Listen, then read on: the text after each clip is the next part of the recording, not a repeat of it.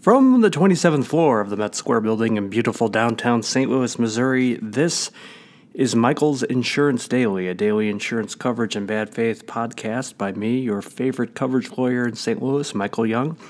It's great to be back uh, on the 27th floor of the Met Square building. Haven't done this podcast here for a few days.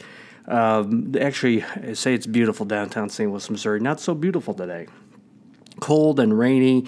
Very much looking forward to uh, getting out here in a few weeks to go to the uh, CLM annual conference in Dallas in March. If you're going to be down there, uh, be sure to say hi, send me a note. Have would love to meet with you. But as always, great to be back uh, here uh, on the 27th floor. We're continuing our series today on the top 10 things that insurance companies can do to lose their insurance coverage defenses. We are up to number eight. Number eight. And number eight is the failure to retain the insurance policy itself. When litigating coverage issues in insurance actions, the insurance company often under state rules, must plead and prove all defenses for which it has the burden of proof. That would include generally things like exclusions or perhaps uh, policy limits. The insured, on the other hand, may have the obligation to prove that the insuring agreement is met, such as in a CGL policy that there's an occurrence or bodily injury and property damage during the policy period, etc. Things like that. But for things that the insurance company has the burden of proof. Well, exclusions, they have the, well, burden of proof.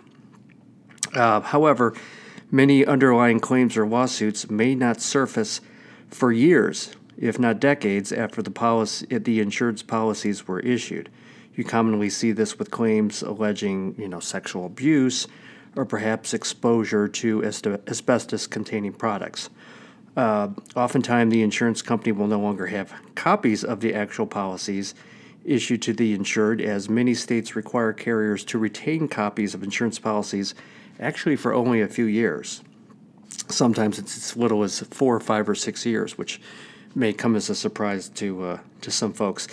Uh, when you have the burden of proof to show that exclusion applies, you're going to have to show you actually had a policy that had an exclusion that eliminated coverage if you don't have the policy, that can be a challenge. Now, in these situations, the insurance company may, under the different state evidence rules, may have the ability to prove the existence of key policy provisions in other ways, such as um, by using exemplar policies.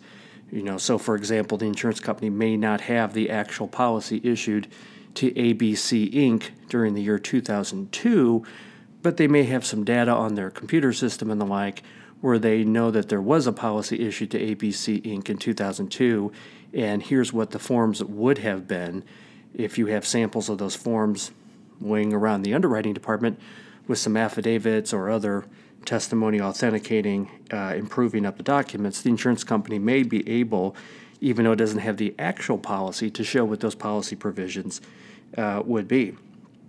Um, if it cannot do that, however, on those defenses where the insurance company has the burden of proof, they may lose those defenses if they can't otherwise uh, prove up what the policy is. On the flip side, th- this could very easily happen to insureds as well.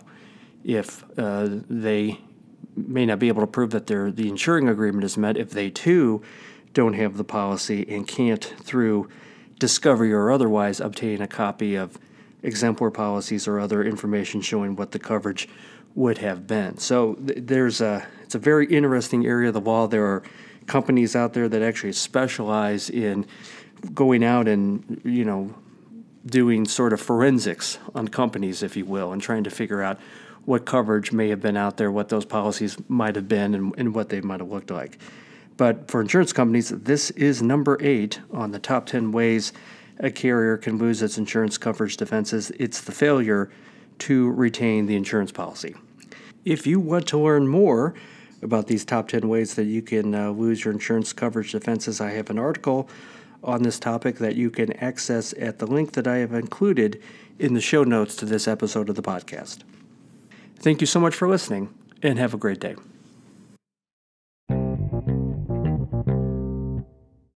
Hey guys, thank you so much for listening to the podcast. If you liked what you heard today, I would love it if you were to subscribe and also share this uh, podcast with your friends and colleagues. If you want to learn more about me, Michael Young, just uh, go to my website, michaelyoungstl.com. That's michaelyoungstl.com. You can find my articles, blog posts, uh, links to my LinkedIn, Twitter, email, all that good stuff. As always, you have to remember that the choice of a lawyer is an important decision and should not be based solely upon advertisements. Have a great day.